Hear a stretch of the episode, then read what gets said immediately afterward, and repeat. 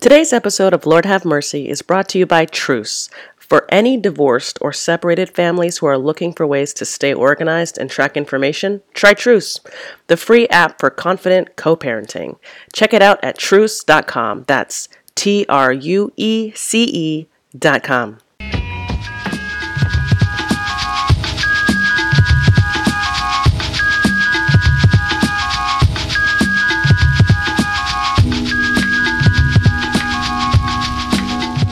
You are listening to Lord Have Mercy, a podcast about God, sex, and the Bible.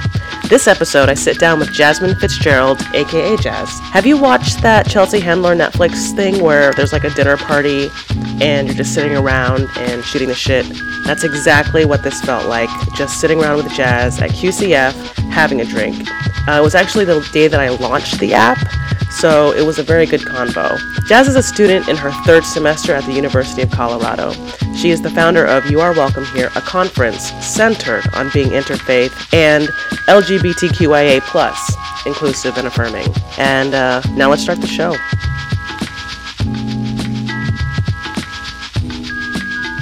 I um, attended CCU, Colorado Christian University. Um, yeah, it was fun.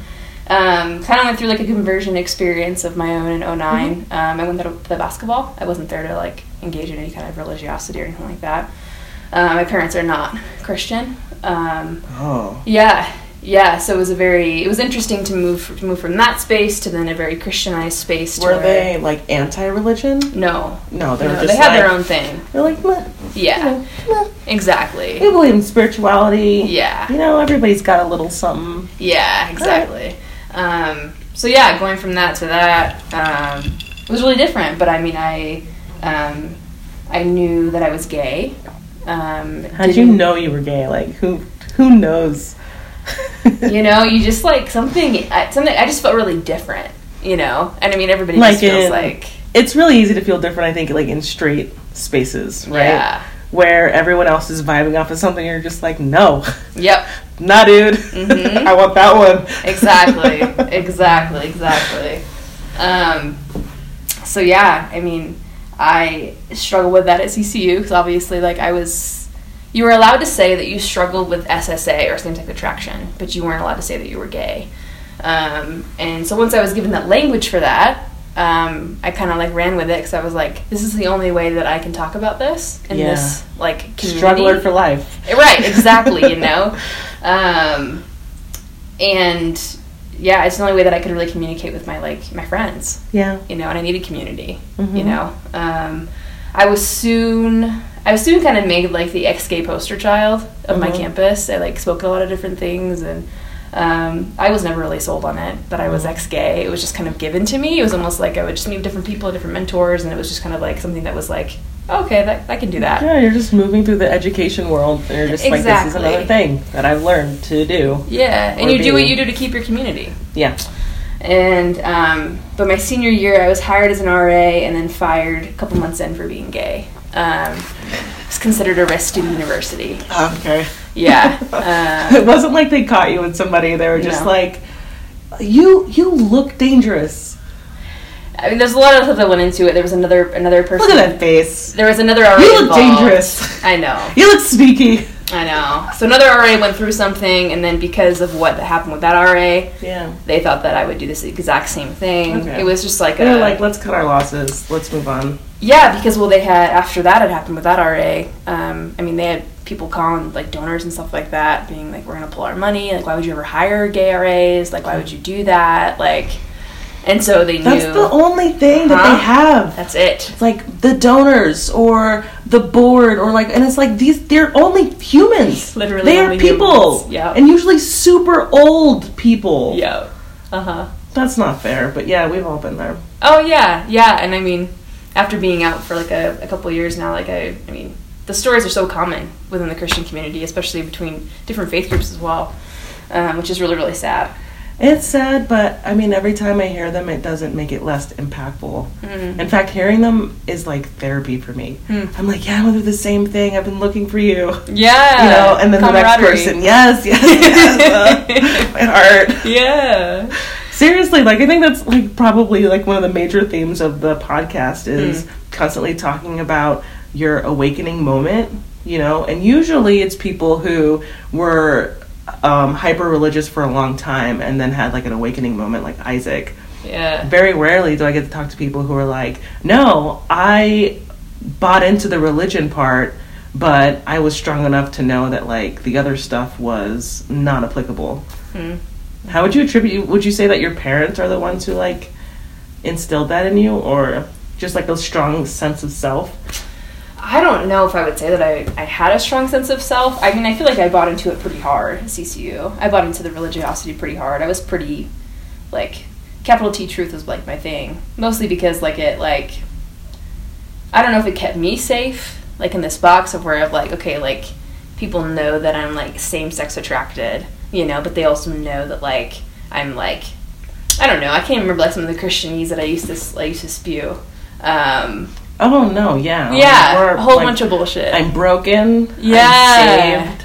Um, yeah, there's just like it, the lingo itself is like it's really hard to work your way out of the the language, the lexicon, um, and still be able to um, like tell like open up to people and let people know like what it is that you're feeling and thinking because for me it was super ingrained and then i found that I, it was my only way of really connecting with that community Yeah. like if i'm not if i swear off these words and this language then i'm not going to be able to communicate with these people and that creates like Mm-hmm. even even more isolation on my end which i'm not down with Yeah. at all.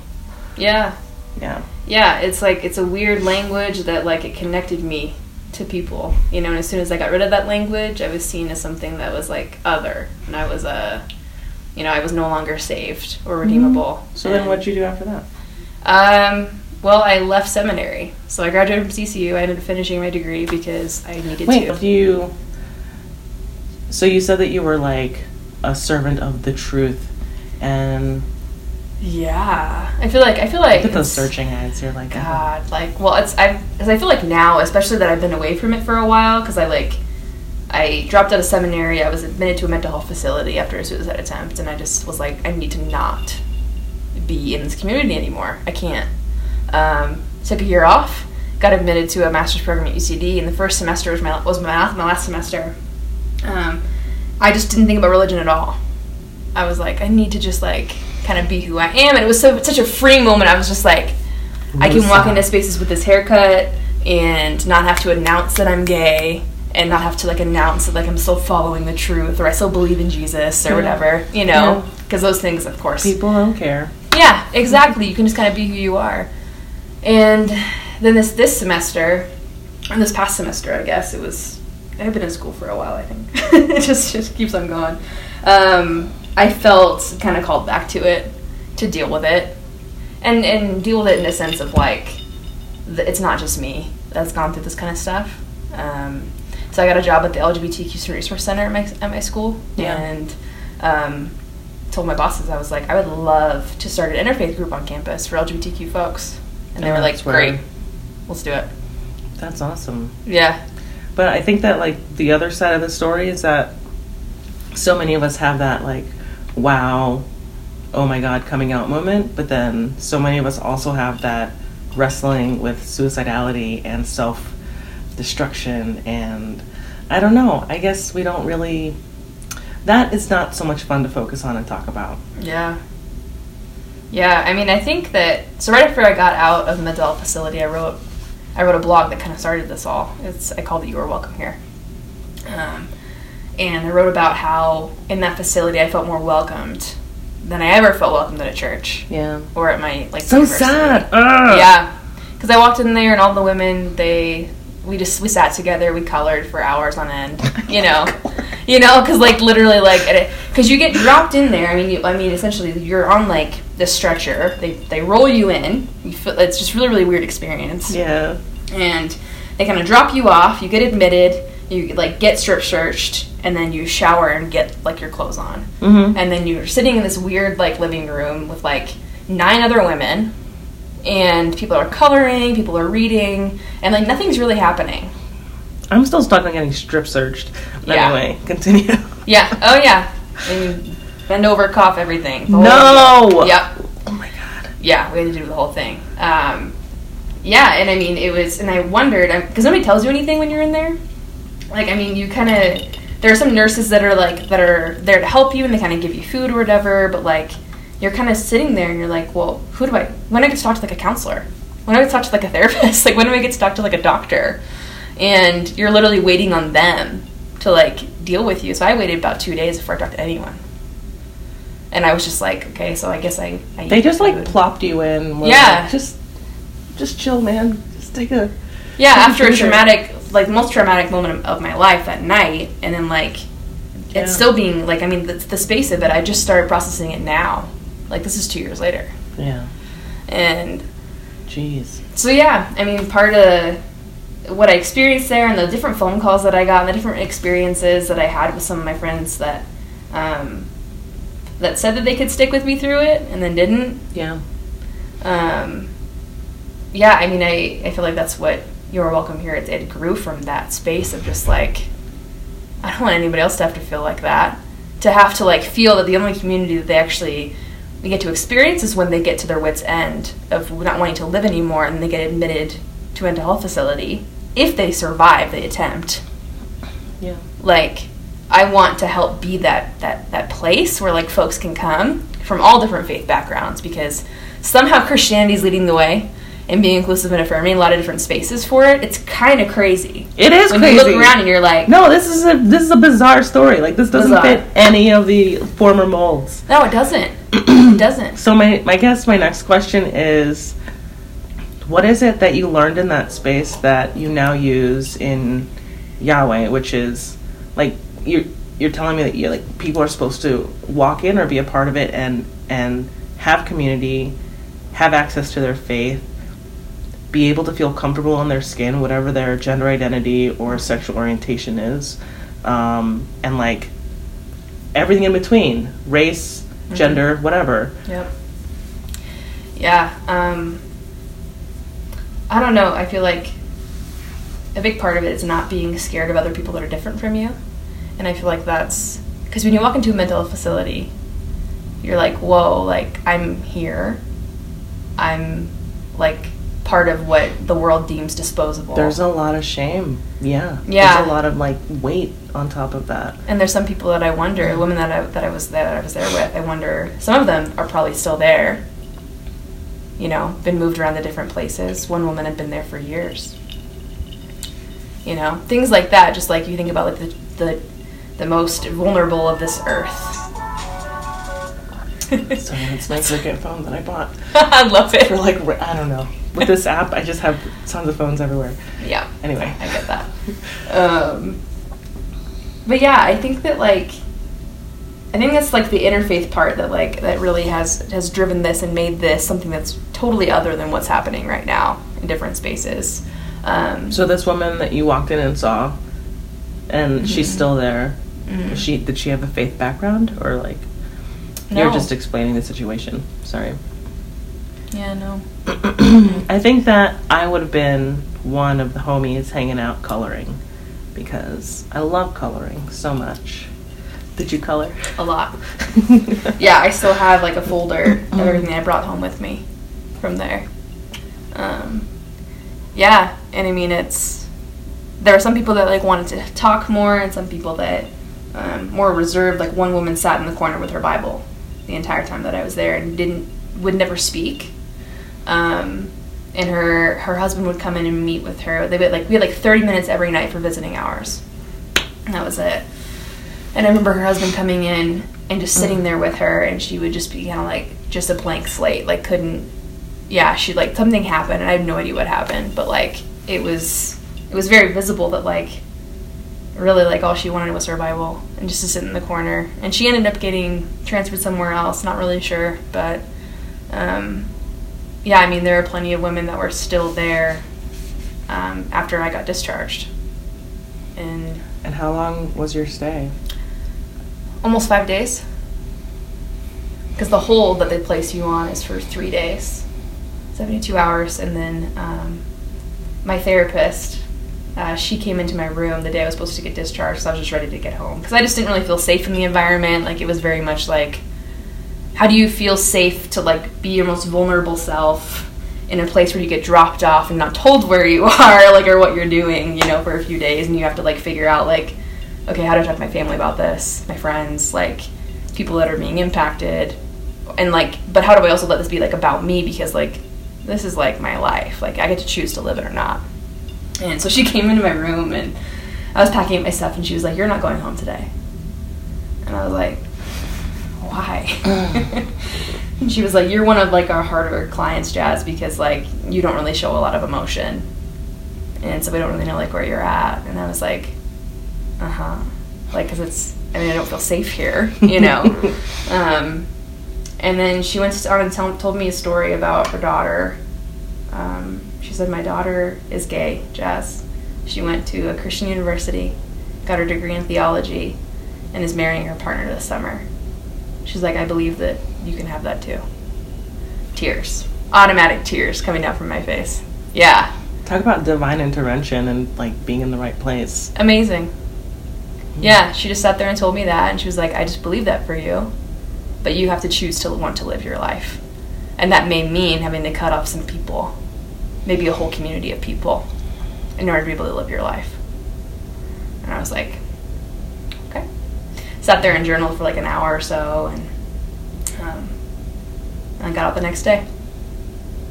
That's incredible. That gives me tears. That's amazing.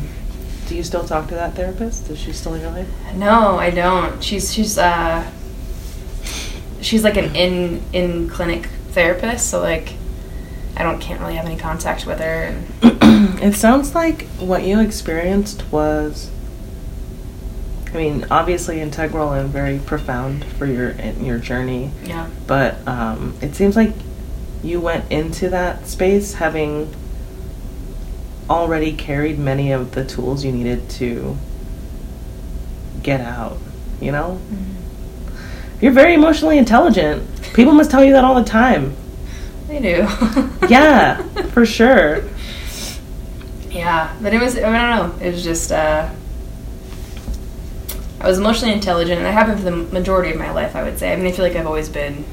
I've always had to be more mature than like Mhm. my age, and but I feel like in that being in that space mental health facility, like I had to really trust that I was going to be loved when I got out, hmm and I feel like that changed everything for me. What happened after? Oh man, it was a blur. Um, one of my one of my friends, uh, her name's Juanice, and she drove in the snow, and she hates driving in the snow. She was like, "Jazz, you're gonna be fucking driving this damn snow." But she just she came and got me because I, I stayed. It was in Colorado Springs, the place where I was at, and she she's always been one of the realest people. We she was she was this. A senior when I was a freshman at CCU, she transferred over from C- CSU to play basketball, and Nice. she had a year left, and Yeah. and she was never really down with the whole Christian thing. She was like, "Fuck it, jazz." Like, you know, like I just want to love people, and she always did. She's like a sister to me. And on the hour drive back, she, um, which she like bought me lunch, bought me groceries, like took care of me in a way that like no other like I don't know like other Christians probably wouldn't, you know, just because like whatever. And she was like, "Jazz, like some people need to be out of your life like now." And she's like, people that you think may stay, they're not gonna stay. She's like, you know that. So she basically like seconded it. Uh huh. She was just like, "This is what's in your head, and I'm going to say it out loud." Uh huh. And you know, She's super intuitive. Very. I mean, we barely ever, ever see each other, but like right when whenever I see her, she's like always there. at The moments when, like you know, like I really just need that truth. yeah, we need friends like that. Yeah. So after that drive, I mean, I. I mean, there's a lot of different conversations that I had to have, and you know, family was around, and then I, people had to trust that I was going to be okay to be able to live my life, and I mean, I would say for a while there, I, I tried to um, prove my competence, Mhm. prove that I was able to live my life again, that I didn't need to be watched, you Mhm. know, because you, I mean, you had in order to get out and to be discharged, you had to fill out like a sheet of like, here's who I'm seeing this day, here's who I'm seeing this day, here's who's staying with me tonight for at least 48 hours. Yeah. Um, and I, um, I don't know. I would say up until probably probably about six months ago, I was still trying to prove my competence and was scared of emotions, just because like you know, because then like it's it's it was hard because it's like I feel like if I'm going to be like emotional, people are going to be like, "Do you need to see your counselor? Let- Let's call Isaac." You know, like things like that. Like, and I'm just like, "No, bruh. Like, I'm If just like feeling shit." if you have transitioned to the place where you are not scared of emotions, you are like head and tail Uh-huh. above most of us. I'm like, I'm feeling things. Oh, I gotta go to my room. I can't do it. But seriously, yeah, that's rad. yeah, I mean, the recovery. Ugh. Yeah. And it's also terrifying. It is. Yeah, and it's. But I mean, it's really been a journey of self love. Really coming to that place of like, I really like who I am, and I want cool. you to like who you are. And so, like, let's do this shit together. So you stopped trying. You Yeah. just stopped trying, and did it make your work better? uh-huh. I mean, it, it made the vision more clear Mm-hmm. right from the very start. Like, as I planned this conference, and then I had my first interfaith group meeting, my friend Ibrahim walked in the room. Um, the only one from an Islamic background out of all these Catholic, Christian, Pentecostal people. Tells a story, and then I'm like, fuck it, we need to make this thing interfaith right now. Right now, you know? And then I was like, and I mean, this was, I mean, he would tell you this, like, he just blossomed over the eight weeks of us meeting together. He was like, I just feel like I have a place. I have, like, I'm a winner. you know like Yeah. and so it's like me him and, and my and my friend mace we're kind of like the leaders of this they're the ones that kind of bought into like the vision that i Yeah. i kind of gave them for your welcome here and and they're um, because ultimately like what we really want is to be able to like bring in leaders that from different faith backgrounds and different faith traditions and like help them to go out and create spaces for folks who don't have those spaces to go Yeah. to like i got a phone call today at my office asking hey do you know of any like lgbtq inclusive mosques? And i was like no. And ibrahim's been doing research on that in denver and he hasn't found anything yet. So but he's like but i'm gonna go create something. And i was like done. Let's do it. Yeah. Yeah, no, that's a space that's just like it's it's such a desert when it comes for LGBT people.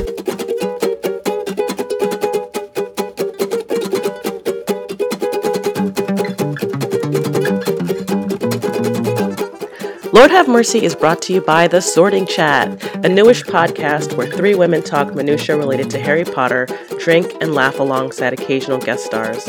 Like any true literary lover would, they take J.K. Rowling's source material too seriously, but not so seriously that they can't make fun of themselves for it. They post on the first Thursday of each month and sometimes more.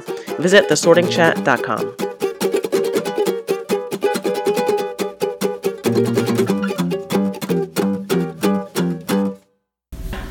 What is the conference? um i mean it's gonna be a variety of different things Speakerships and it's to be like GCN. It's Yeah. going to be I mean, the same kind of same kind of um, design. Um, so we're gonna have. So I've already announced Paula Stone Williams as one of our speakers.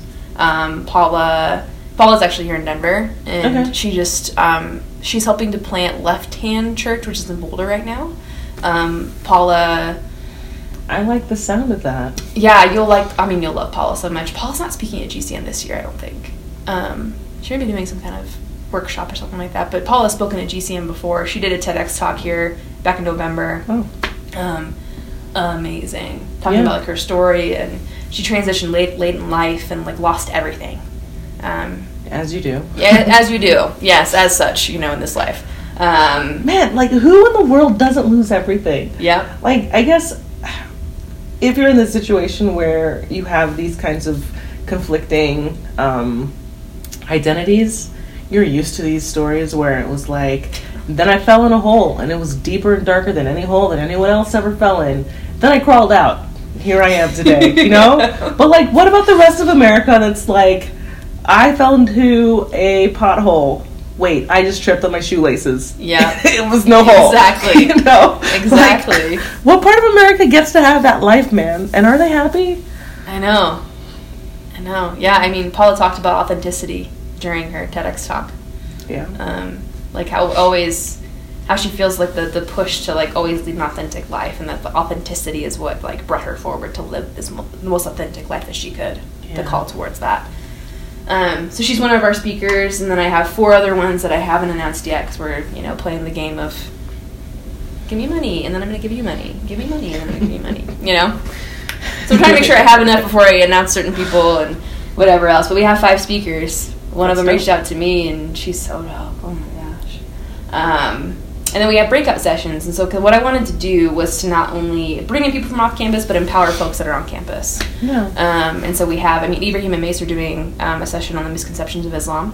Mm-hmm. Um, they're focused more on like the cultural side of it. Mhm. Um, and I mean, we have um, my boss, Zahis Martinez. Um, they are doing one on a new way of engaging spirituality. You know, because I mean, the conference is all about um, like like devout and skeptic are both welcomed, and like being able to be like, hey, like, because I, I don't know, like, I have a Catholic background, but like, I don't really believe it anymore. But like, I experience these things, but like, can I still come? I've heard that a lot, and I'm like, yeah, like you're the one we're looking for. Yeah. you know. Um, and so we have like stuff like that. We have probably like eight to nine breakout sessions right now. Um, trying to figure them out, and obviously, um, I mean, it's an ongoing process of trying to figure out what we're going to do with certain things like that. But um, one's on interpersonal violence and um, faith spaces. Mhm. Um, yeah, um, I think Isaac is going to do some um, mental health stuff and stuff I was like about that. to say, like, how cool that you get Isaac to, you know, I don't know. I mean, he's the one who's doing, um, what's this conference called? GCN this year. yeah, can give you some pointers about like just the organizing part of it. And, yeah. Know, but I love that kind of shit. I mean, I'm finding more and more is I like because I'm I'm pretty much, especially as it's like getting bigger and bigger now. Like I still have my hand in everything, Mm-hmm. and I'm trying, and I'm seeing more and more of like, okay, I hate that. So Yeah. you can do that if you'd like, but like I love this part. And, Well, I really hope that you get like the funding that you deserve. You know. yeah, we're 25 percent to full funding. So, um, but I mean, I I'm emailing people every day, Yeah. having meetings every day. Um, I hate asking for money. yeah, It's my It least sucks. favorite thing in the world to do. it sucks. You know. I'm a creative person. like I'm I'm I have I've come to accept that I'm eccentric. You know, Mm, like yep. ah, I'm eccentric. You know, that's why I'm going to wear this and do this Yes. at this time of the day. Um, but like, it just does not jive with um, finances and what goes into actually like hitting that out of the park. And so I don't even know how you're doing it. I don't even know how you're doing it. Like, cheers to you. Whenever people start to talk to me about finances, I pretty much just want to like put my hoodie up and like roll into a ball until I like walk away and Yep. stand back up like nothing happened. Uh. like that's that's my inner like that's what pulls me inside. yeah. Like, Yeah. that wasn't real. Yeah. Well, I actually, uh, I just met Heather Nelson's on the board of directors for GCN, and Okay. she got my pitch folder somehow for You're Welcome Here, and now she's like a mentor of mine. And I met with her the other day, and I was like, "Yo, like, I, I just feel like my dream's too big. Like, you know, I, like, what if I don't get the money? Like, what if I don't come through? That's where I'm at. Right. Yeah. And she was like, Jazz, it's not about the money. Like money is a tool. Like you're building you're building things. So you say that to people with empty pockets. I know. And what I want to do is strangle you, but you're right. You're so right. Because it's really just connecting story to story. That's really what it is. She, and she showed me how simple it was. She was like, you just need like 30 people to give you $500 and you're at your goal. Like, that's it. And I was like, I have 100 people right now on my spreadsheet and I'm not even done. So it's like, you know, it made it simple for me in my mind of just like, okay. So you are actually getting on the phone and More emailing than on the phone, but also on the phone, yes. but asking people, like making it just like a hard ask. Yeah. I did that. I did that. I did that, and it was my least. Oh, like I'm just cringing right now just thinking about it. Like I think it's giving me like the hives or something. You know, I I don't mind it so much in terms of like because I, I believe in what I'm doing and I know that we're building something. If it was just money for me to like go and like fuck around, you know, I'd be like, oh, you know, that feels weird. But it's like, but I know where your money's going and I can prove that to you and I can show that to you and like and I know what you're investing in will come back and also like reinvest in your community. And so that's kind of how I'm. Uh, I kind of share with other people, especially. Um, I mean, there's a church in Denver, Denver Community Church, that just became inclusive and affirming. They lost a lot of their congregation, which meant a lot of their money. Yeah. And so got on the phone with the head pastor, and I was like, "Yo, like, come and table at my conference. I don't care you can't give me shit, but like, I want to be able to have people like come and look at your church, and then be able to like have people like reinvest in what you're doing, so you guys can stay alive." So there's things like that, like where I, I don't know, where I kind of get back in touch with what Heather was telling me. Like it's not about the money. Money's a tool. You know, it'll Yeah. come. It'll come or it won't come, and then I scale back, and that's fine. But like, Yeah. you know, Hmm. I'm learning a lot along the way. Sounds like you're the person for the job. Somehow, kind of happened. Yeah. I'm just like like right now with um, the app. I know that we launched and it cost way more than I ever thought it would, but like there, we're I'm kind of like at a at like the end of the road, hmm. you know, where it's like okay, I can't continue financing it this way because like there's nowhere else to go. Yeah. So I'm at the point where I'm trying to find an investor and like in my heart I'm I'm thinking I just want one person, two at the max, who are mm-hmm. so in love with what I'm doing and can put forward the money and maybe even make more connections. Yep. Um, and I got into this accelerator program in New York for startups, and it's really cool. But like their idea of of like moving forward is um, pitching to a room full of like people, like lots of people, over and over and over again until people start throwing their money at you, you know, and then you have like a ton of investors you know and then the the company takes on like a whole new shape and a whole new idea and i'm like that's not i i mean i'm just i'm really scared but i'm also in need you know Yeah. i'm scared of like the idea that what i have created would change so much that it's no longer familiar because of needing the money to come in and i think that's like the major difference between being an up, up being for profit and nonprofit and i was like i'm not going to be a nonprofit i'm not going to do that i'm not our community is awash with nonprofits Yeah. we don't need any more nonprofits Nope. we need like like a contributing source of income Yeah, and that's what i'm trying to pull off so Yeah. I mean that's the that's the goal for me too, long term. mhm. And of course, I have no idea how to do that, but I'm trying to get people in my life that know how to do that. You know? Yep. Yeah, but the work is worth it. You know, no matter what it, what it ends up being like and how the conference looks, but I'm working hard. Yeah. As I get to the end of my drink, there's two things I think that I forgot to talk to you about. One is what you believe as far as the Bible is concerned, Mm-hmm. and the second is how this whole journey has affected how you view sex. Cool. Okay. Um, I haven't opened my Bible probably in three years. Um, because the majority of the Bible verses that I was told to read or that I studied, I mean, I studied the thing inside and out when I was at CCU and even Denver Seminary, and I feel like I'm pretty knowledgeable. Um, but all of the verses that I read were read through this lens of you're not okay, like you're gay, so therefore throw that off. Like throw off like your flesh. The flesh, aka, was my attraction to women.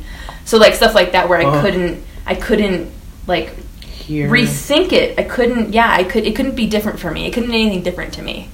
Um, it probably could now. I haven't gone back to it yet, but um, I mean, I would consider myself more of a skeptic than anything else. More of a poet. Um, more of like a, a visionary. Like I really, I believe that. I, I mean, I believe in like the, the revolution or the evolution of religion and faith spaces. I believe that there are certain things that you can take from um, different passages, different sacred books, and sacred texts that can really improve the quality of life for folks. Um, and I believe in affirming that. Yeah. Um, and so I, it goes against everything that I was taught at CCU and Denver Seminary, you know, of like the different hermeneutics and ways to read the Bible and such. Um, but I just, I believe that um, whatever keeps people alive, um, I'm for. Yeah. Um, and as far as sex goes, um, this whole journey, I mean, I don't know. I mean, it's it's been like a slow coming into my myself and who I am, and because I feel like when it when my sexuality was termed as SSA, I held it outside of me, kind of like because I compared it to like oh like if you're an alcoholic, like you you know you struggle with those things and like it's outside of you. Yeah. And so whenever I tell my friends, I'm like, no, this is different because it's inside of me. Like it yeah. lives here, yeah. and I can't just like extract it from me and then put it over here and then struggle with it. You know. Yeah.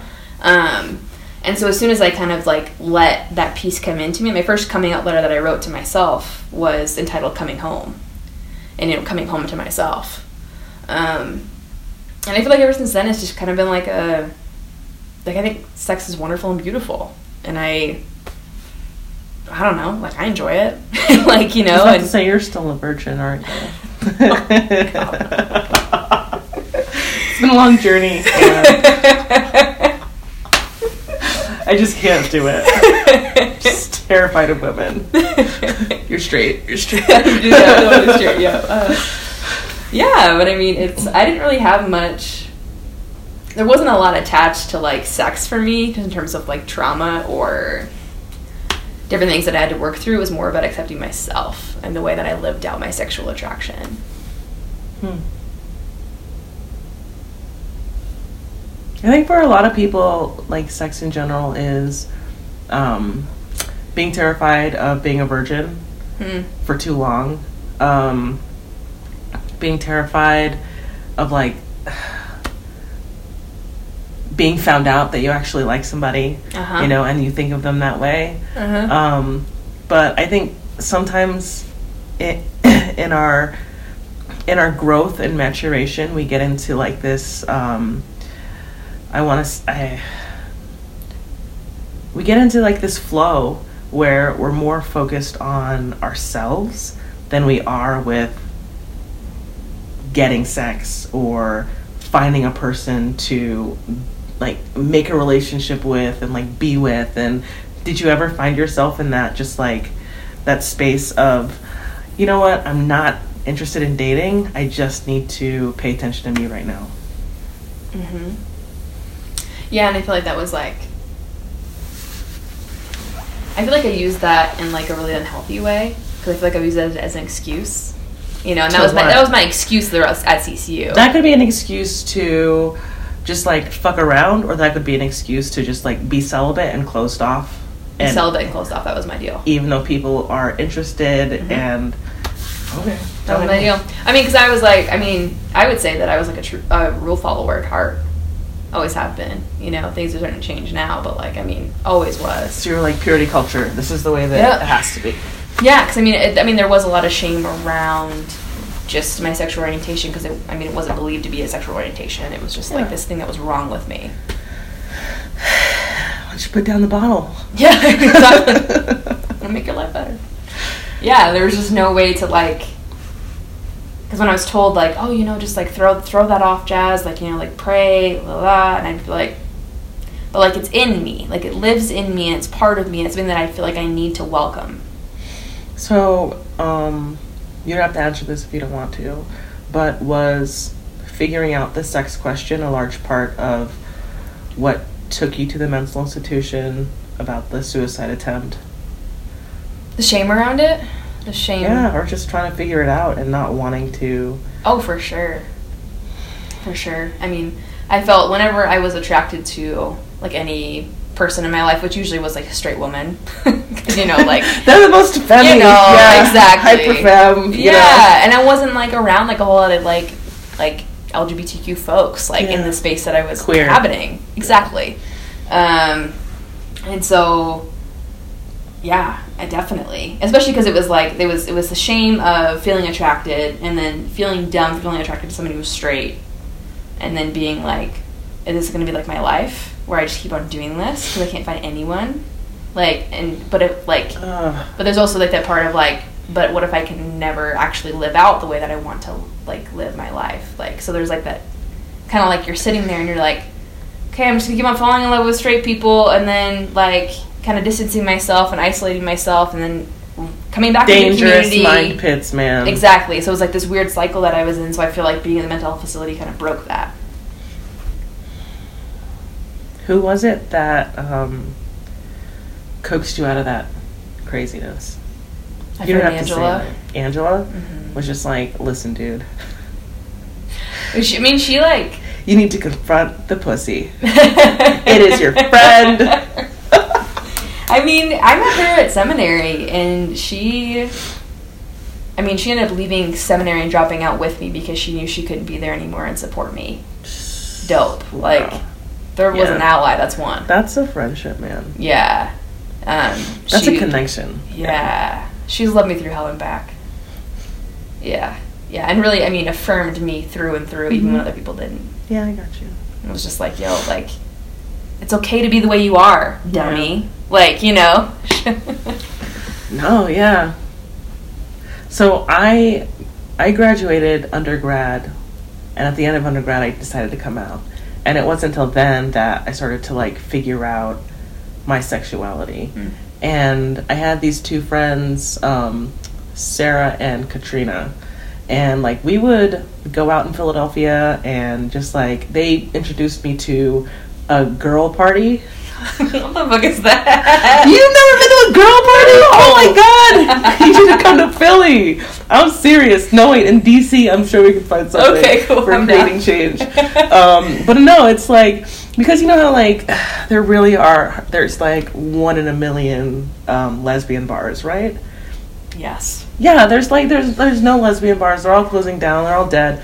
And so um, these party promoters will throw an entire party just for queer women. And, and it's crazy. it's crazy. They will choose like a wonderful, beautiful venue, and I mean, and just like, like, god, my mom is gonna listen to this. There's like, there'll be like like a like female exotic dancers dancing in the middle of the floor, and like this is like for like hardcore, just like I'm gonna go out tonight and I'm gonna have a good time. Yes. Oh my gosh, I need to find someone who's in DC. I've never heard of this before, but I'm loving it already. Well, yeah, well, they introduced me to girl parties, and like they only happen like once or twice a month, you know. But that's like all you really need. Yeah. Um, all you can really handle. that's all you can really handle is to like go and like see like the various kinds of just like queer woman, you know, and just like and it, it like that is what blew my mind when I realized. um how I guess like when I was in school, I used to see women who weren't hyperfem, and I would judge them, and I'd be Mm. like, "Oh, you can't do anything better." But then I went to this place, you know, these girl parties, and I realized these people are choosing to do this. These people are owning their identities, their shapes, their colors, mm-hmm. their like their heels, their flats. And they are just like so into what they're doing with their expression. And I was like, "Oh my god, like this this this is like going from coloring with like a pencil to like like uh, 64 Crayola colors. You got You, know, gel It's just pens, like yep. like like my brain blew up. you know, it was like ah, man, I miss those days. I miss those days. But that was my Angela. yeah, yeah, okay. it was like my Angela moments were just like getting to understand um, femininity outside of the confines of like heterosexuality. yeah. Yeah. Yeah, that's super interesting. Femininity outside heterosexuality. Right? Yeah. I mean, I feel like hanging around in like in those spaces when you you know you're not you're not one of them, you know, but you're also trying to like keep up with it all Yeah. and like translate it for yourself. Mm-hmm. Like this person sending this signal to me, it means they want to be a friend, but I know that to everyone else it means they're flirting. So, how do I respond? you know? Yep. yeah, I'm. Yep. I never know whenever a woman likes me. I'm very bad at it. Very bad at reading it. Really? I mean, I mean, yeah. to an extent. Can feel I like be your wingman? I- yeah, that please. so fun please to walk into a So, place. Nice to meet you. Like, uh. Somebody's like hanging off your arm, and you're like, I'm, I'm just gonna go get a drink. Could you leave me alone? Yo, we're about to go out in DC. It'll be fun. I'm pumped. We're gonna have a great time in DC. I know we are. Yes.